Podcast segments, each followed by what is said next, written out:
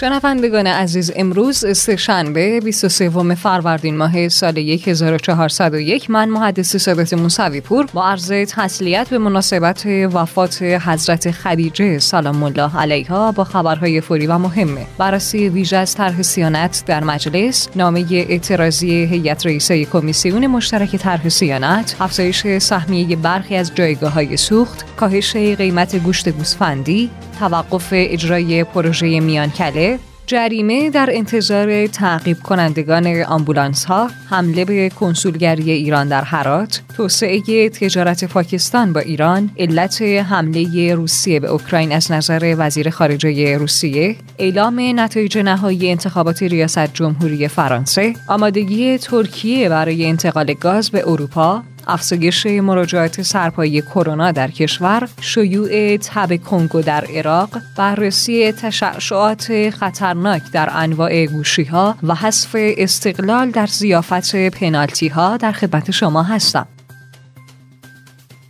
راستی های عزیز طبق تقویم ملی کشورمون امروز به عنوان روز دندان پزشک هم ثبت شده که از همینجا این روز رو گرامی میداریم و یه سلام و تبریکی ویژه عرض می‌کنم خدمت تمام دندان پزشکان عزیز. خب بریم سراغ بررسی امروزمون که مربوط به طرح سیانت در مجلس. بررسی روز سهشنبهمون مربوط به طرح سیانت در مجلس از روزنامه اعتماد. مخاطبین عزیز پادیو موضوع بررسی طرح سیانت از فضای مجازی کشور در کمیسیون مشترک طی ماههای گذشته با مخالفت‌های بسیار افکار عمومی مواجه شده بود. روز گذشته در جلسه غیرعلنی مجلس به رأی گذاشته شده 120 نماینده مجلس با بازگشت این طرح به صحنه علنی موافقت کردند. اگر این رأی نمایندگان مبنا قرار بگیره بررسی و تصویب این طرح در جلسه علنی مجلس انجام خواهد شد و مردم این امکان رو خواهند داشت از نقطه نظرات موافقان و مخالفت طرح مطلع بشن. البته علاوه بر مخالفت افکار عمومی با اصل این طرح یکی دیگه از مخالفت ها این بود که برخی از نمایندگان حامی این طرح به با استناد به اصل 185 بررسی این طرح رو به کمیسیون مشترک واگذار کردند و بر این اساس رأی از اعضای کمیسیون مبنای تصویب طرح قرار گرفت و نه رأی همه نمایندگان مجلس. هرچند روز گذشته رشید کوچی از نمایندگان مخالف این طرح اعلام کرده که بررسی و تصویب طرح به صحنه علنی مجلس واگذار شده. اما برخی از نمایندگان از جمله بیژن نوباوه اعلام کردند که رأی دیروز مجلس در حمایت از بازگشت طرح به صحن علنی صرفا یک رأی استمزاجی بوده و نمیشه مبنا قرار بگیره. علیرضا سلیمی در توضیح جلسه غیرعلنی دیروز مجلس برای بررسی طرح نظام تنظیم مقررات خدمات فضای مجازی موسوم به طرح سیانت گفت هدف از تشکیل جلسه غیرعلنی بیان استدلال طرفین در یک فضای منطقی بود تا تصمیمی حقوقی فارغ از همه فشارها گرفته بشه. سلیمی در ادامه تاکید کرد بعد از تصمیم گیری یک طرحی تهیه میشه و کمیسیون مشترک جدید تشکیل میشه که مصوبات اون به عنوان گزارش کمیسیون به صحن علنی اومده و نمایندگان ماده به ماده اون رو در صحن علنی مورد بررسی قرار میدن. قاعده اینه که ما یک کمیسیون مشترک جدید تشکیل میدیم. حتما هم محتوا تغییر می‌کنه اما میزان تغییر اون هنوز مشخص نیست. ولی به هر حال بررسی این طرح به صورت اصل 85 منتفی شده. رضا تقیپور وزیر ارتباطات در دولت احمدی نژاد که ریاست کمیسیون مشترک بررسی طرح سیانت رو بر عهده داره با تاکید بر اینکه درخواست برگشت طرح صحنه. اصلا موضوع رأیگیری این جلسه نبوده. گفت موضوع رأیگیری استمزاجی برای کسب نظر نمایندگان برای ابقای طرح در کمیسیون مشترک بود. در صورتی که نمایندگان خواستار بازگشت طرح به صحن باشند باید این موضوع توسط هیئت رئیسه اعلام وصول بشه و بعد برای اون تصمیم گیری و رأیگیری بشه.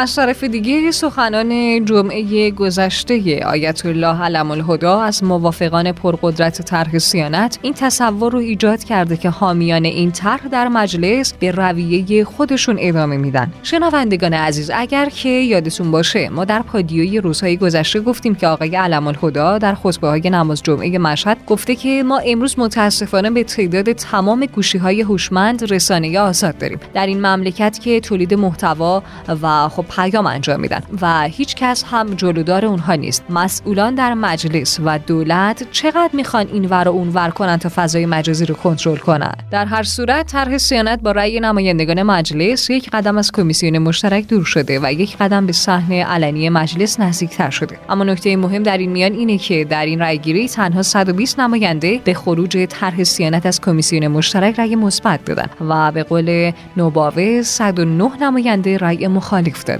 این در حالیه که 185 نماینده نامه درخواست از هیئت رئیسه برای بازگشت طرح از کمیسیون سیانت را امضا کرده بودند با این حساب 65 نماینده در رأیگیری پای امضای خودشون نایستادن بنابراین میشه گفت که مجلس هنوز نتونسته در خصوص بازگشت طرح سیانت به صحنه علنی به موضوع قاطعی برسه.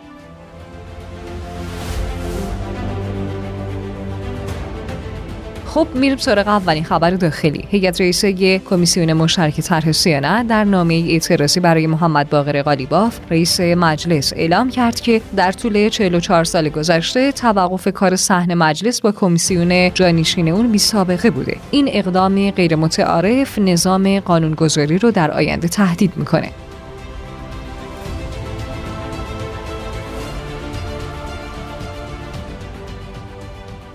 ویس کرمی مدیرعامل شرکت ملی پخش فرورده های نفتی در رابطه با افزایش سهمیه برخی از جایگاه های سوخت اعلام کرد. روزانه 52 میلیون لیتر گازوئیل برای ناوگان حمل و نقل در استانهای مختلف کشور در نظر گرفته میشه. ما نیز در این خصوص تاکید کردیم که سهمیه جایگاه ها در استانهای جنوبی افزایش پیدا کنه تا ساعت کمتری این جایگاه ها با کمبود گازوئیل مواجه باشند.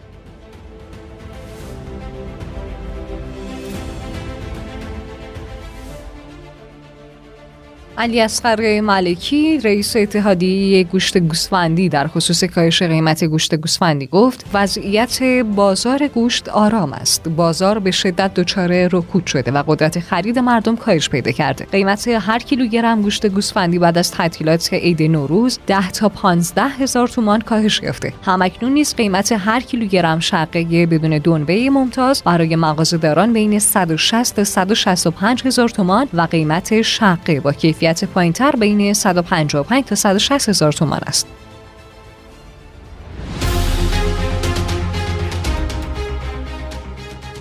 مسعود آلیخانی سرپرست معاونت محیط زیست انسانی سازمان حفاظت محیط زیست در نامه به مدیرعامل شرکت پتروشیمی امیرآباد مازندران با اعلام توقف اجرای پروژه پتروشیمی میانکله صدور مجوز این پروژه رو وابسته به انجام مطالعات تکمیلی و تایید سازمان حفاظت محیط زیست عنوان کرد. سرهنگ عین الله جهانی معاون اجتماعی و فرهنگ ترافیک پلیس راهنمایی رانندگی نسبت به جریمه در انتظار تعقیب کنندگان آمبولانس ها گفت حرکت در پوشش یا تعقیب خودروهای امدادی ممنوعه و برابر مقررات چنین رفتاری تخلف محسوب شده و جریمه سی هزار تومانی برای خودروی متخلف در پی خواهد داشت. البته رقم این جریمه بالا نیست. اما این تخلف بسیار حادثه سازه و ممکنه منجر به تصادفات شدید رانندگی بشه. چرا که با توجه به ابعاد آمبولانس امکان دیدن مسیر از طرف راننده خودرویی که در تعقیب آمبولانسه وجود نداره و در صورت ترمز ناگهانی آمبولانس احتمال وقوع تصادف حتی تصادف زنجیره‌ای افزایش پیدا می‌کنه.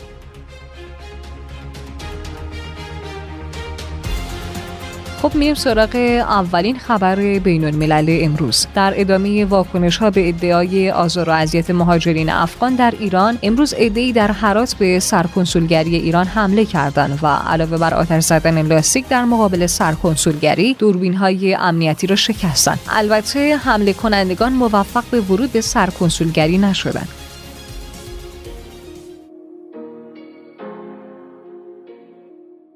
خطیبزاده سخنگوی وزارت خارجه خطاب به طالبان تاکید کرد. متاسفانه برخی از کلیپ ها و اظهار نظرها با هدف ایران یا افغانستان در حال انتشاره که تحریک عواطف مردم دو کشور را هدف قرار داده و هوشیاری بیش از پیش مردم و مسئولین دو کشور رو میطلبه. همچنین باید امنیت سفارت و نمایندگی های ایران رو در افغانستان تأمین کنید. سخنگوی وزارت خارجه در پایان اعلام کرد. با سفیر و مسئولین نمایندگی های جمهوری اسلامی ایران در افغانستان در تماس مستمر هستیم.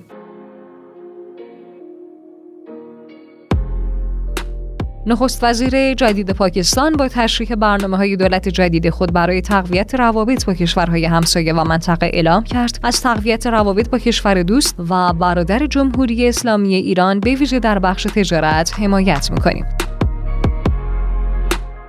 سرگئی لاوروف وزیر خارجه روسیه نسبت به حمله روسیه به اوکراین برای تضعیف آمریکا اعلام کرد. عملیات روسیه در اوکراین باعث پایان هژمونی جهانی آمریکا میشه. این هژمونی با شنیعترین نقض‌های قوانین بین‌المللی توسط کشورهای غربی بنیان گذاشته میشه. رجب طیب اردوغان رئیس جمهور ترکیه آمادگی کشورش برای تقویت همکاری با اتریش در زمینه انتقال گاز طبیعی از دریای خزر و دریای مدیترانه به اروپا رو اعلام کرد.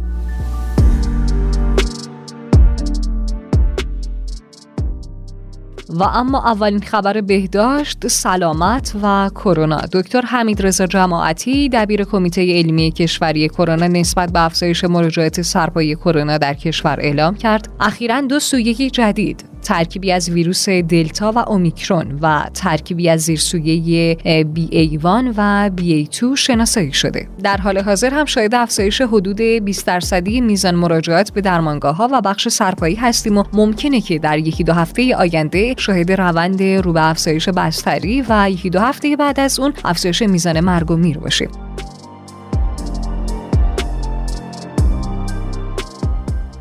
مقامات بهداشتی استان زیقار عراق در رابطه با شیوع تب کنگو در عراق اعلام کرد. از ابتدای سال گذشته میلادی تا کنون هفت نفر پس از تماس با دامها بر اثر تب خونریزی دهنده کنگو جان خودشون را از دست دادن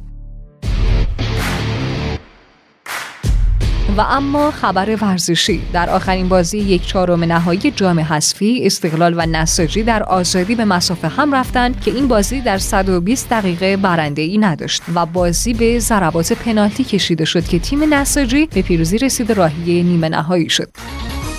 طبق گفته اسقری کارشناس هواشناسی تهران دوباره شاهد توده گرد و خاک خواهد بود و این قبار آلودی در حد هشدار زرده. آلودگی پیش رو نسبت به روزهای گذشته رقیقتر و منشأ گرد و خاک همانند سابقه.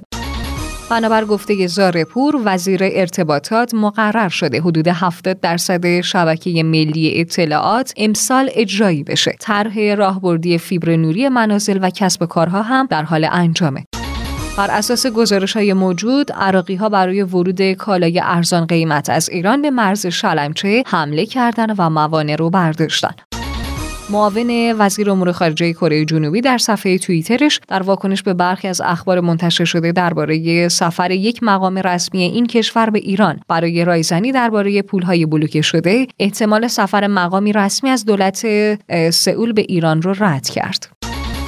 وزیر سمت سال گذشته وعده کاهش قیمت خودروهای داخلی رو داده بود. اما در سال جدید قیمت انواع خودرو در بازار رشد 20 تا 30 میلیون تومانی داشته. شنوندگان عزیز خیلی ممنونم از اینکه امروز هم با من همراه بودید. با آرزوی قبولی تاعت و عبادات تا فردا همین ساعت خدا یار نگهدارتون.